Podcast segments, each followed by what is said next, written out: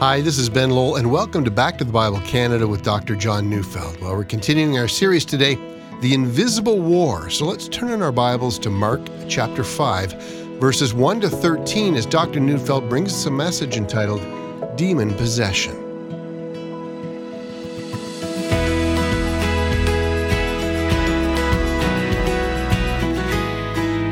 I must say that demon possession should not be considered the predominant issue when we're talking about demons.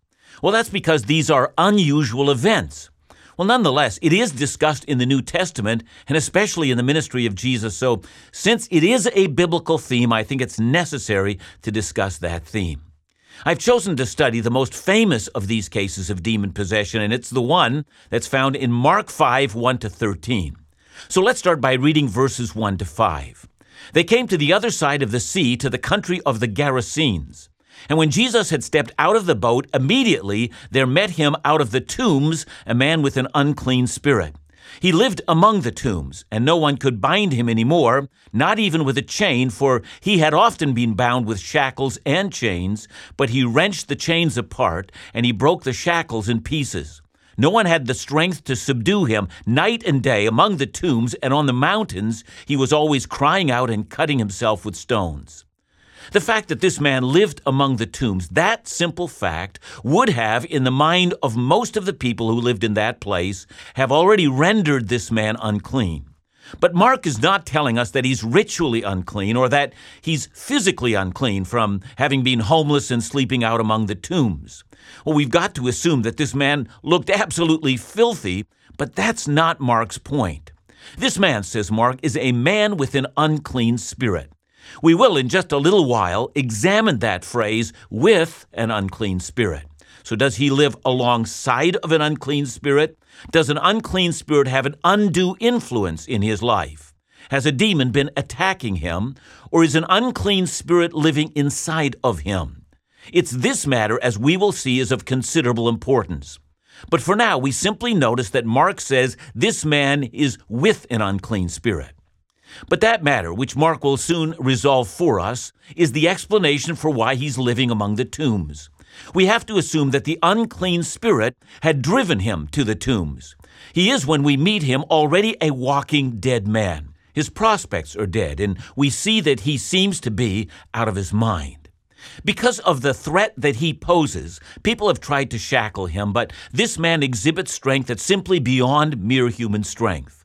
And, says Mark, the man seems to have a considerable degree of self loathing. He's cutting himself.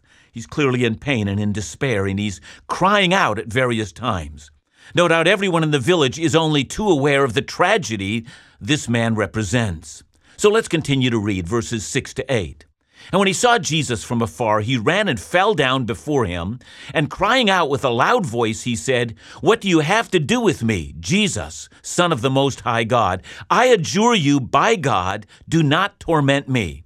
For he was saying to him, Come out of the man, you unclean spirit. You know, some Bible teachers who have researched the matter of Jewish exorcists at the time of Jesus will say that an exorcist could gain advantage if he knew the demon's name. And on the other side, it was also believed that the demon that knew an exorcist's name would render that exorcist ineffective. So, from that vantage point, the demon crying out, What do you have to do with me, Son of God? is a vain attempt to make Jesus ineffective. Well, I myself have no comment on that matter. I know only a very little about the practices and beliefs of Jewish exorcists at the time of Jesus. But what is of great interest to me is that the demon speaks through the voice of the man, and Jesus speaks back to the demon and tells the demon to come out of this man. What must we then conclude? Well, we must conclude first that Jesus believed that the demon was living within the body of, of this hapless man and that the demon was in control of the man. He was able to control the man's vocal cords and his muscles for that matter. This demon was able to dominate the physical body of this man. He simply took that body over. You might be wondering why I'm making so much out of this, what seems quite obvious from reading the text. And I'm making a great deal out of this because there seems to be some confusion today about this matter of demon possession. One recent scholar said, and I quote, the term demon possession is an unfortunate term. The Greek word, he says, should simply be translated as to be demonized. You know, this author argues that it's all a matter of degree. He claims that to be demonized is to be attacked by or to be influenced by demons. And then he goes on to argue that this attack doesn't have to be constant, it may come and go from time to time. And so he goes on to claim that Christians can also be attacked by demons. Indeed, we can also be influenced by demons, even strongly influenced by demons. Hence, to be demonized is simply a matter of degree. And so he says Christians can be demonized, at least in some sense. And it is this belief that we shouldn't speak of demon possession, but rather various degrees of being demonized, that has given rise to what I like to call a Christian cottage industry. This is the deliverance ministry industry. You know, it goes something like this Are you struggling with lust? Well, you probably have a demon of lust that's influencing you. You, you have become demonized. We need to perform a deliverance ministry on you and cast the spirit of lust from you. And of course, lust isn't the only issue.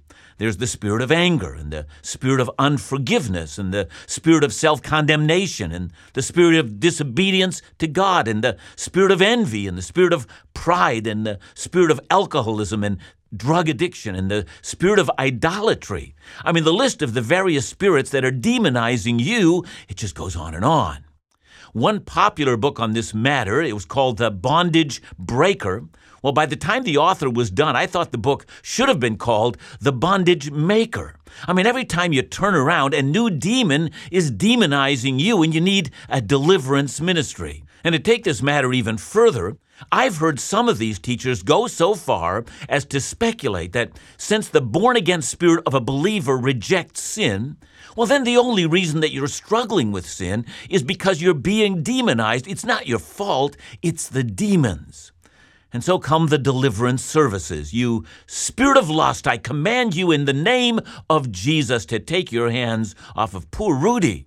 He belongs to Jesus and you can't have him. And I command you in the name of Jesus that you release him and I consign you back to the pit.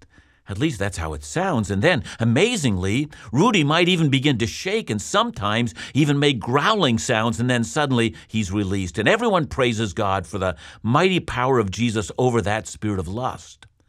You wonder, why am I making so much of this? Well, let me explain. I, for what has now been almost the length of my ministry, have declared war on unbiblical ways of thinking.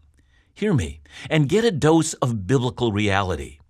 These attitudes lust, unforgiveness, anger, pride, various addictions, slander of others I give you a very long list here. It's never called being demonized in the Bible. It's always and without exception referred to as the lust of the flesh. You know, as an example, listen to Galatians 5 19 to 21. Now, the works of the flesh are evident sexual immorality, impurity sensuality, idolatry, sorcery, enmity, strife, jealousy, fits of anger, rivalries, dissensions, divisions, envy, drunkenness, orgies, and things like these. What? You know, I thought these things are examples of being demonized. Aren't these the work of demons? Listen, they are not. They are examples of the works of the flesh. You know, I know that some of you wanted to argue with me about this, and I, I simply respond by saying, You're not arguing with me, you're arguing with the plain teaching of the Word. So then, what should you do if you're struggling with these attitudes that are mentioned in the Bible? Should you call a deliverance ministry and, and cast these demons from you? No, no, you shouldn't. Listen to the Bible. Get back to the Bible. Colossians 3, verse 5 doesn't say, Cast these demons from you. Listen to what it says. It says, Put to death, therefore, what is earthly in you sexual immorality, impurity, passion, evil, desire, and covetousness, which is idolatry. Now, the older theologians called this, that is to put to death, they called it the mortification of the flesh. They told us that we must wage a war on those habitual patterns that are built into our bodies that are leftovers from the fall. We have to treat these attitudes within us with no mercy. We must kill them or they will kill us. Put to death the fruit of the flesh. That's what the Bible teaches.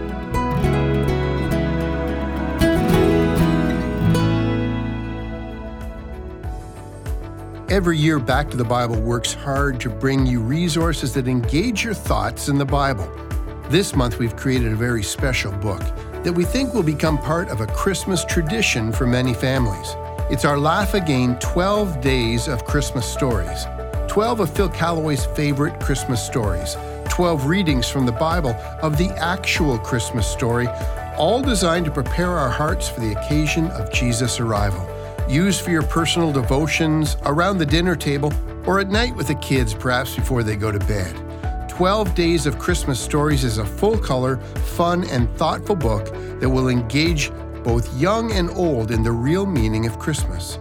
So request your free copy during the month of November in preparation for the Christmas season as our Christmas gift to you. Just call us at 1 800 663 2425 or visit backtothebible.com ca.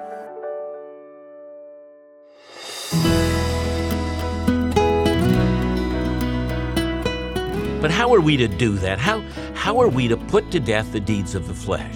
Well, listen to Romans 8, verse 13. For if you live according to the flesh, you will die. But if by the Spirit you put to death the deeds of the body, you will live. So we're going to have to learn how to walk according to the Holy Spirit. We'll need to give ourselves to prayer. We'll need to be responsive to the Spirit's pleading in our lives. We won't want to quench the Spirit. We'll need to learn to fight for holiness in every single area of our lives. No, no, the problem isn't that we're being demonized. The problem is that we're acting according to the flesh and that we're failing to mortify the flesh. See, it's all a matter of what you feed. Feed the life of the Spirit. Listen to his voice. Find joy in your Bible. Delight yourself also in the Lord. Spend time in prayer. Commit to faithfulness to the people of God. Confess your sins to the Lord every single day. Confess your sins to one another. Ask the Spirit to help you. That's how you win the war. But if you feed the flesh by becoming self indulgent, well, then the attitudes of death will grow in you, and you'll find a monster that you're unable to tame. But you can tame it first by repentance, and then by, through the Spirit, putting to death the misdeeds of the body. Demon possession is another matter entirely. Well, let's get back to Jesus and this horrifying victim of a demon. The demon, as we have seen, has come to live inside of this man. As such, the demon has gained control of that man's physical body. And it sounds terrifying because it legitimately is terrifying. We can only imagine the helplessness of being overpowered and ultimately going mad. In terror of what has transpired, this man is living among the tombs and has become insane. We now come to Mark chapter 5 verse 9. And Jesus asked him, "What is your name?" He replied, "My name is Legion, for we are many." Now, a Roman legion would typically consist of four to 6,000 men. So, is it really possible that this man has that many demons living inside him? Well, it does seem impossible, and I don't think the demon's response necessarily means that the number is exactly that of a Roman legion, but please understand, this is no mere mob of demons. A Roman legion acted in concert acted under orders. It was a coordinated fighting force to great effect. Now, here we're left to wonder for what purpose this great number of demons have come to make their home inside of this man. And of course, I am mindful that Matthew points out that there is a second man. Perhaps one is a leader and the other is simply a dominated lackey and he functions in the background. But let's not stop by asking too many questions until the text is over, so let's keep reading. Verse 10.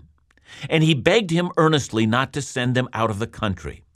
Now, this one line, often not considered, might be a key line in understanding the strategic significance of this legion of demons. What does it mean? Well, we have noticed that back in verse 7, the commanding officer of the legion has been telling Jesus, Don't torment me. Luke, who also tells this same account, says that the demon was begging Jesus not to send them into the abyss. So what's going on? Now, in our study of spiritual warfare, I've already made the point that neither the angels, nor Satan, nor the demons are omnipresent. You see, omnipresence is an attribute of God alone. Only He can't be confined to space, for He is everywhere present. But not so with the demons. Demons are spatially located, they can only be in one place at one time. But verse 10 tells us why the legion is making this request because the legion of demons standing before the Son of God know that they are helpless to prevent him from doing what he wants with them. But they don't want to leave the country, and they don't want to be cast into the abyss. So, what's the abyss? We have in a past study noticed that when the unrighteous angels first rebelled, God cast them into Tartarus, or the realm of the dead. They were moved from heaven and now were given a home among the gloomy dungeons of the unrighteous dead who are imprisoned there awaiting for the final judgment. But now, as in the case of this demon possessed man, this legion of demons seems to have, I say that, seems to have, moved its base of operations from the gloomy dungeons of the dead to an earthly base of operations. And in order to make sense of that, consider what Jesus says in Luke 11 24. He said, When the unclean spirit has gone out of a person, it passes through waterless places seeking rest. And finding none, it says, I will return to my house from which I came. Now, what is this place the demon seeks, this place of rest? Again, I insist that demons can only be at one place at one time. And they need a base of operation that takes them from the realm of the dead into the realm of the living. At least that's how it seems to me. And that, I think, is what's going on in the negotiations between Jesus and the commander of the legion of demons. Now, then, let's read to the end of the passage, Mark 5, verses 11 to 13. Now, a great herd of pigs was feeding there on the hillside, and they begged him, saying, Send us to the pigs, let us enter them. So he gave them permission, and the unclean spirits came out and entered the pigs, and the herd, numbering about 2,000, rushed down the steep bank into the sea and drowned in the sea. Now, before we ask what just happened there, please notice again the clear evidence of what we have been talking about when we speak about demon possession. The demons are in the man. They came out of the man, and in consequence, he's no longer demon possessed. Then the demons, says our text, entered the pigs, that is, they possessed the next bodies. Again, please notice that demon possession is never a matter of degree. It is either or. Either demons are inside of someone or something, or they're not. Listen to the words of R.T. France, who's an excellent theologian. He says, The whole narrative, therefore, constitutes a striking example of the way the New Testament presents demon possession, not as a psychological problem of the one afflicted, but as a matter of alien occupation. Yeah, Dr. France is right. Demon possession is never a matter of degree. Rather, it's like the light bulb in your house. It's either on or it's off. It's like being pregnant. You either are or you're not. It's not like being educated, which is a matter of degree. This is a matter of yes or no. All right, but let's get back to the matter of why Jesus didn't command the demons back into the abyss, but rather allowed them to remain in the area, even while they now inhabited the pigs. So let's begin by reminding ourselves that according to the Old Testament law, pigs are considered unclean and they are not to be eaten. Now, from that perspective, it would at least, from this demonic commander, he would think that he was gaining a concession from Jesus. They're allowed to remain in the area even while Jesus now forbids them to torment another human being. It's a small victory, but from the perspective of the demons, it's still a small sliver of a victory. They get to remain in the area. But it turns out it's no victory at all. Suddenly, the crazed pigs run over the bank of the cliff, and the entire lot of them are drowned. In an instant, the demons are left without a house at all. Having no place of operation, the humiliated demonic commander is forced now to tell his legion he's been outwitted. They are then consigned, I would imagine, to the place of the dead and not to the living. The ultimate humiliation is that symbolically, theirs is not even the place of the dead humans, but the dead pigs. Jesus' victory over this legion is so complete, so utterly overwhelming, that the disciples who watched this never forgot. I've begun our discussion of demon possession, and we've learned that demons seek to possess the living so that they might gain a base of operation among either a people or, more preferably, I think, an entire culture. And I've also tried to make the point that we should not confuse demon possession with the struggles that many Christians have with the flesh. I've tried to show that those who teach that to be demonized is simply a matter of degree are in fact misleading us in terms of the biblical evidence. Now, having said that, I'm not denying that we as believers do face spiritual warfare. So let me take us to a very telling verse, and it's in Ephesians 4, verses 26 and 27. Be angry and do not sin, and do not let the sun go down on your anger, and give no opportunity to the devil. Other translations say, Do not give the devil a foothold. This verse has been greatly abused by some. Some argue that demons can therefore gain ground in a portion of your life. But let's understand what Paul is actually saying.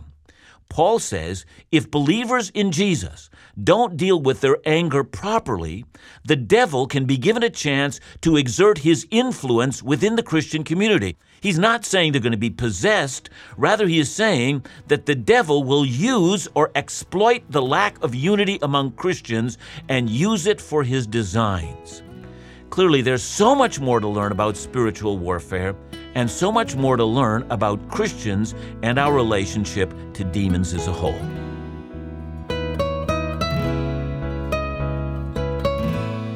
John, thanks so much. There's some clarity here, and, and I'd like you to just recapture that again. There's a difference between often what we say is possession and what the Bible is saying is demon possession. Boy, that's so important for us to come to terms with. And, you know, Ben, down the road in a few um, uh, sermons from now, I'm going to be talking about one of the marks of demon possession is a deep, abiding hatred of Jesus. That's what the demons do, and that's the fruit that they manifest in the life of those whom they possess.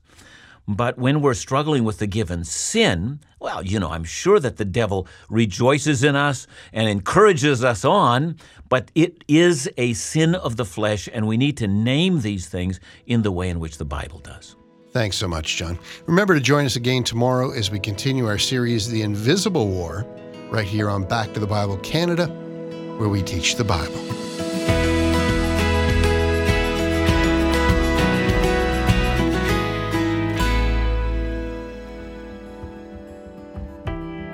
On November 14th, Dr. Neufeld will begin a new series that you won't want to miss The Beginning of Jesus' Passion. It's a 20 message series on Matthew 21 to 25. There's a lot to unpack in these five chapters, and Dr. John's biblical expertise will shed light on these passages to help you understand them in a new and deeper way. This series begins with an overview of the qualities that are unique about the Gospel of Matthew and continues with a deep dive into the beginning of the last week of Jesus' life, where he will fulfill the mission he'd been sent by the Father to accomplish. So mark your calendars for November 14th and check out this series on your local radio station, your preferred podcast platform, or at backtothebible.ca. And for more information, just call us at 1 800 663 2425.